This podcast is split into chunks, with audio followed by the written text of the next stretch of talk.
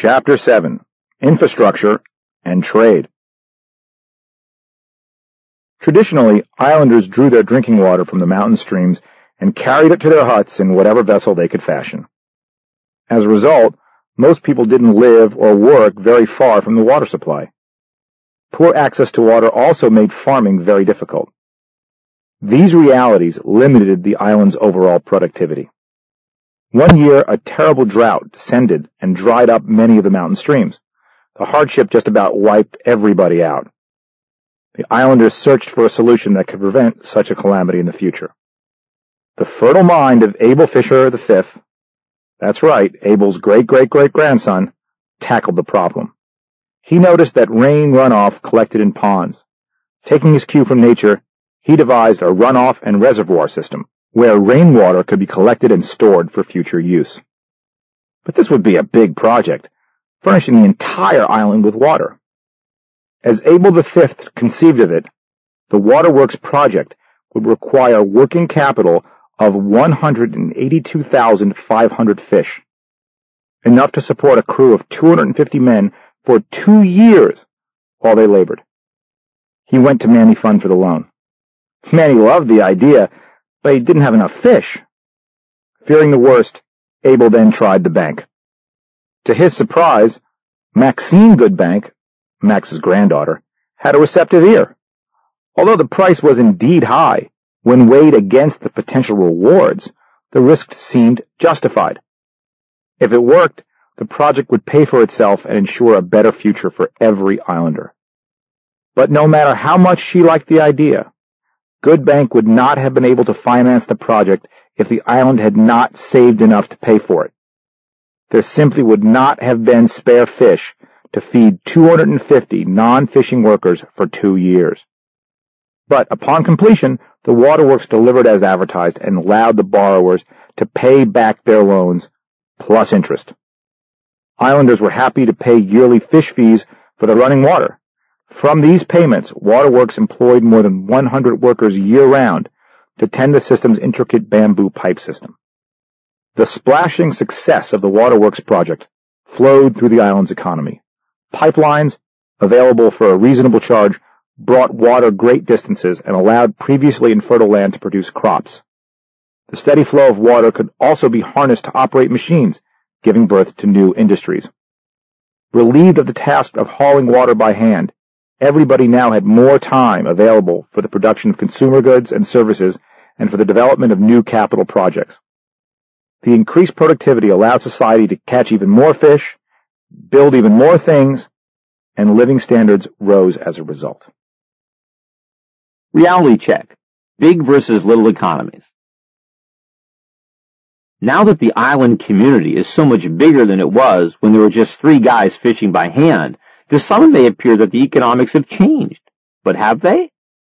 Just as the principles of mathematics don't change with the size of the equation, basic economic principles do not change with the size of the economy. They're just harder to see because of the many layers that exist between savers and borrowers. But the direct relationship among self-sacrifice, savings, credit, investment, economic incentive, and social and economic progress are always the same. Trade. As the island economy expanded, its ability to export production abroad increased as well. Soon, giant cargo canoes were sailing over the open oceans, fully loaded with fish, carts, surfboards, spears, and canoes.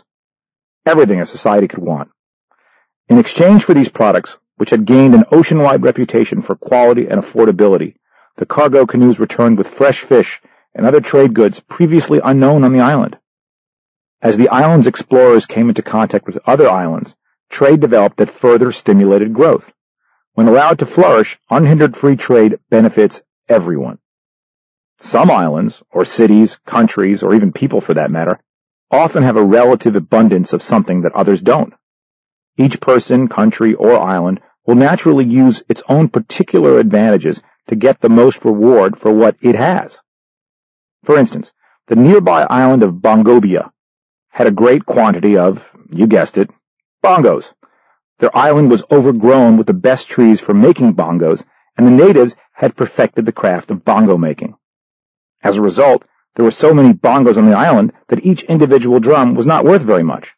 As a domestic trade good, a pair of bongos didn't go too far.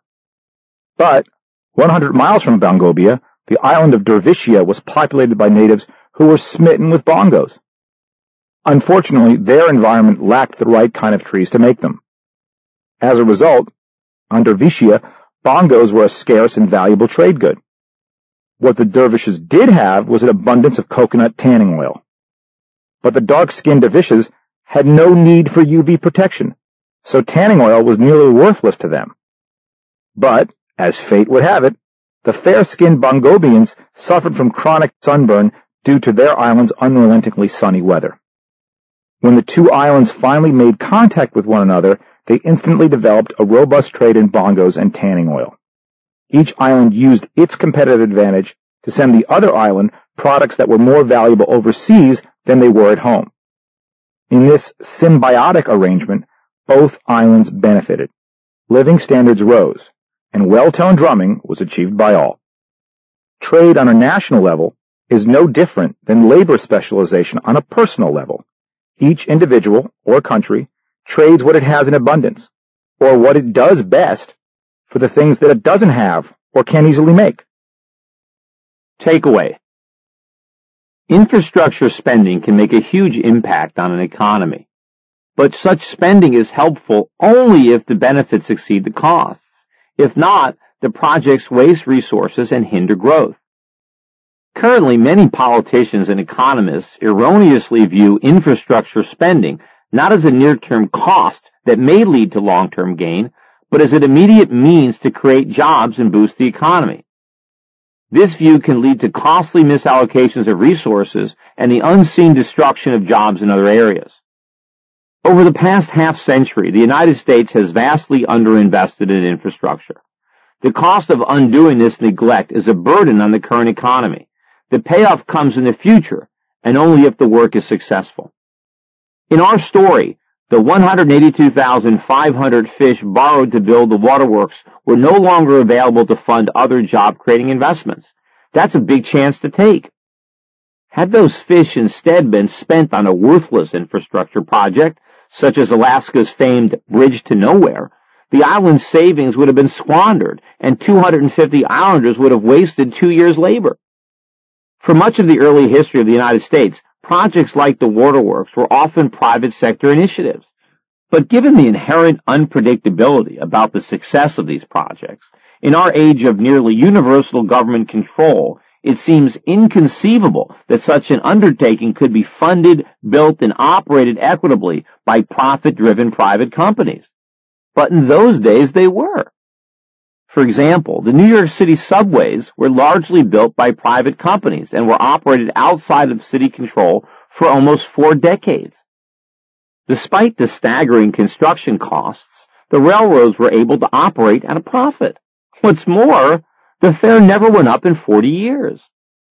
These days, it's very easy to convince voters that large public amenities, like sewers, highways, canals, and bridges that are meant to benefit everyone, need to be run by the government. Politicians have successfully argued that private companies, which are motivated solely by profit, would exploit the public at the earliest opportunity. The evidence supporting these claims is largely emotional. What is far more certain is that the government's monopoly control of public projects and services almost always leads to inefficiency, corruption, graft, and decay. When a government project experiences cost overruns or poor service, Free market discipline does not come to the rescue. The government simply raises taxes to fill the gap. In so doing, it wastes societal resources and living standards drop. Trade suffers from similar misconceptions. In their quest to protect American jobs from overseas competition, the opponents of free trade ignore the benefits of imports and the hidden costs to consumers that result from restricted choice. For instance, if a foreign manufacturer can deliver t-shirts to the United States that sell for less than the domestically produced alternatives, then Americans can spend less on t-shirts. The money saved would be available to be spent on other things. Skateboards, perhaps. This would benefit the skateboard companies that may still be located in the United States and that can deliver the most valuable product in their category. But what about the workers of the domestic t-shirt manufacturers who lose their jobs? If their employers cannot find ways to compete more effectively in the t-shirt business, it is true that the workers will have to find other work.